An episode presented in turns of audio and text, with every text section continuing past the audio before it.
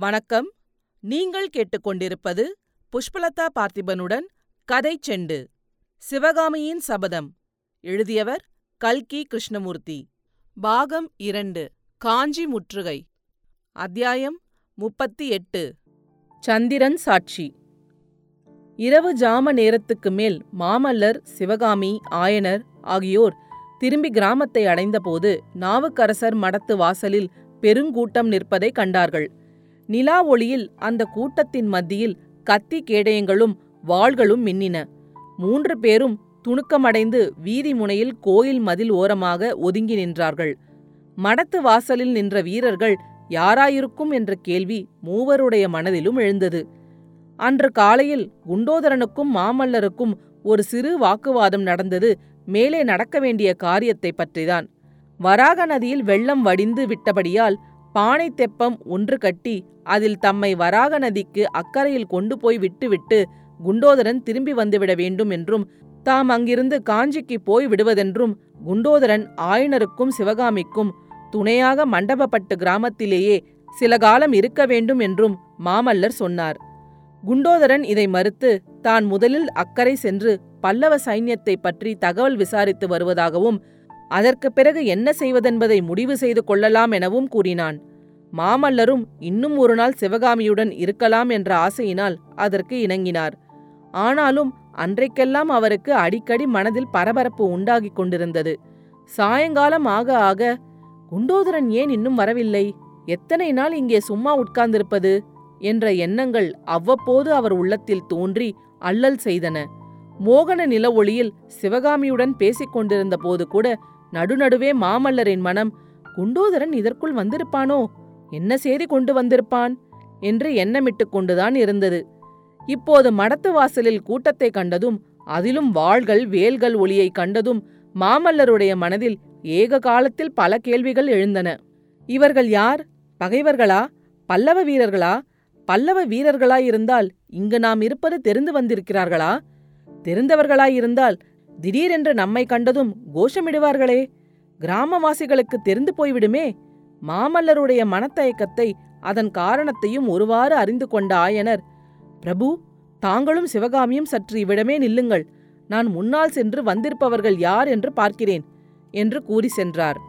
சிவகாமியும் மாமல்லரும் கோயில் மதில் ஓரத்தில் மதிலுக்குள்ளிருந்து கொப்பும் கிளையுமாய் வெளியே படர்ந்திருந்த மந்தார மரத்தின் அடியில் நின்றார்கள். அப்போது மாமல்லர் மடத்து வாசலில் நின்ற கூட்டத்திலிருந்து வந்த சத்தத்தை காது கொடுத்து கவனமாய் கேட்டார். கலகலவென்று எழுந்த பல பேச்சுக் குரல்களுக்கிடையில் தளபதி பரஞ்சோதியின் குரல் கணீரென கேட்டது. கிராமவாசிகள் பலர் ஏக காலத்தில் மறுமொழி கூறினார்கள். அந்த பல குரல்களுடன் சுகபிரம்ம முனிவரும் சேர்ந்து மாமல்லா மாமல்லா! என்று கீச்சுக் குரலில் கூவிய சத்தம் எழுந்தது. மாமல்லரின் மனக்குழப்பமெல்லாம் ஒரு நொடியில் நீங்கிவிட்டது. நமது தளபதி பரஞ்சோதிதான் வந்திருக்கிறார். வா சிவகாமி நாமும் போகலாம் என்று அவர் உற்சாகம் ததும்பும் குரலில் கூறி மேலே நடக்கத் தொடங்கிய போது சிவகாமி அவருடைய கரத்தை மெதுவாக தொட்டு பிரபு என்றாள். மந்தார மரத்து கிளையின் வழியாக வந்த பால் நிலவின் ஒளியில் அவளுடைய கண்களில் துளித்திருந்த இரு கண்ணீர் துளிகளும் முத்துப்போல் பிரகாசித்ததை மாமல்லர் பார்த்தார். என் கண்ணே இது என்ன? என்று மாமல்லர் அருமையுடன் கூறி தமது அங்கவஸ்திரத்தினால் கண்ணீரை துடைத்தார். உங்கள் தளபதியின் குரல் கேட்டதும் இந்த பேதை பெண் அவசியமில்லாமல் போய்விட்டேன் அல்லவா? என்று சிவகாமி விம்மினாள். இவ்விதம் நேரும் என்று சற்றும் எதிர்பாராத மாமல்லர் அவளுக்கும் எவ்விதம் தேர்தல் சொல்வதென்று தெரியாமல் சற்று திகைத்து நின்றார். பின்னர் என் ஆருயிரே ஏன் இவ்விதம் பேசுகிறாய்? சற்று முன்னால் நீதானே உன் வாயார வீரமொழிகள் புகன்று என்னை போர்க்களத்துக்கு போகும்படி ஏவினாய். போக வேண்டிய சமயம் வந்திருக்கும்போது இவ்விதம் நீ கண்ணீர் விட்டால் நான் என்ன தைரியத்துடன் போவேன்? என்று கூறி சிவகாமியின் அழகிய முகவாயை பிடித்து நிமிர்த்தினார். அப்போது சிவகாமியின் முகத்தில் நிலாமதியின் கிரணங்கள் நேராக விழ அவளுடைய இயற்கை பொன்னிற முகம் தந்த நிறம் பெற்று திகழ்ந்தது. சிவகாமி அவருடைய கரத்தை தன் முகவாயிலிருந்து எடுத்து தன் கண்களிலே சேர்த்து கண்ணீரால் நனைத்த வண்ணம் இந்த பேரை நெஞ்சம் ஏனோ காரணமில்லாத பீதி கொண்டிருக்கிறது. என் வாணாளின் இன்பம் இன்றோடு முடிந்துவிட்டது போல் தோன்றுகிறது. பிரபு என்னை மறக்க மாட்டீர்கள் அல்லவா?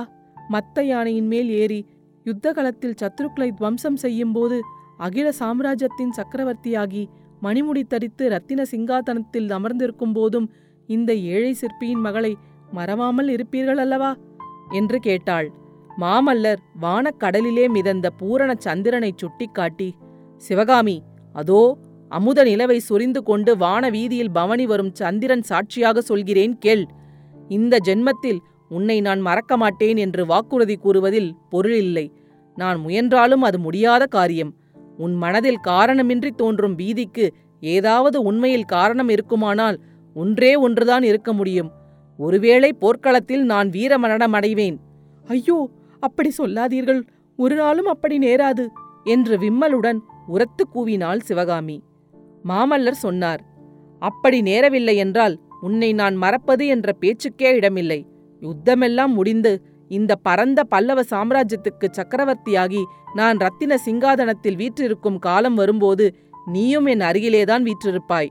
ஆனால் போர்க்களத்துக்கு போகும்போது வெற்றி அல்லது வீர மரணத்தை எதிர்பார்த்துதான் போக வேண்டும். நான் போர்க்களத்தில் உயிர் துறக்க நேர்ந்தால்தான் என்ன சிவகாமி? எதற்காக கவலைப்பட வேண்டும்? இந்த ஒரு பிறப்போடு நமது காதல் முடிந்துவிட்டதா ஒரு நாளும் இல்லை. போர்க்களத்தில் உயிர் போகும்போது எனக்கு நினைவிருந்தால் பிறை சூடும் பெருமானை தியானித்து இந்த புண்ணிய பாரத பூமியிலே பாலாரும் பெண்ணையும் காவிரியும் அமுத பிரவாகமாய் பெருகும் தமிழகத்திலே மீண்டும் வந்து பிறக்கும் வரம் தாருங்கள் என்று கேட்பேன். அவ்விதமே இந்த தமிழகத்திலே பிறந்து ஊரூராய் அலைந்து திரிவேன். பூர்வ ஜன்மங்களிலே நான் காதலித்த சௌந்தரிய வடிவத்தை மோகன உருவத்தை ஜீவனுள்ள தங்க விக்கிரகத்தை தேடிக்கொண்டு அலைவேன். இம்மாதிரி கார்த்திகை மாதத்து தாவல்யமான நில ஒளியிலே உன்னை மீண்டும் காண்பேன். கண்டதும் தெரிந்து கொள்வேன் நீதான் என்று. இந்த பெண்ணின் முகத்திலே ததும்பும் சௌந்தரியம் இவளுக்கு சொந்தமானதில்லை. பல ஜென்மங்களிலே தொடர்ந்து வந்த என் காதலின் சக்திதான் இந்த மோகனத்தை அளித்திருக்கிறது என்று தெரிந்து கொள்வேன். உன் கண்களில் ஜொலிக்கும் மின் ஒளியிலே என் உயிரின் சுடரைக் கண்டு தெரிந்து கொள்வேன். உன் இதழ்களின் புன்னகையில் என் இருதயத்தின் தாபம் தணிவதை உணர்ந்து அறிந்து கொள்வேன். இவள்தான் என் சிவகாமி. ஜென்ம ஜென்மங்களிலெல்லாம் என் உயிரிலே கலந்த இன்ப ஒளி இவள்தான். சரத்கால சந்திரனின் மோகன நிலவில் நான் பார்த்து பார்த்து மகிழ்ந்த சௌந்தரிய வதனம் இதுதான். இந்த கருங்குவளைக் கண்களிலேதான் என்னுடைய விழிகளாகிய வண்டுகள் ஓயாது மொய்த்து மதுவருந்தி மயங்கின என்று தெரிந்து தெளிவேன். சிவகாமி வாக்குறுதி போதுமா? திருப்தி அடைந்தாயா? மாமல்லரின் கவி இருதயத்திலிருந்து பிரவாகமாய் பொழிந்த அமுத சொற்கள் சிவகாமியை திக்குமுக்காடச் செய்தன. அவளுடைய தேகம் சிலிர்த்தது.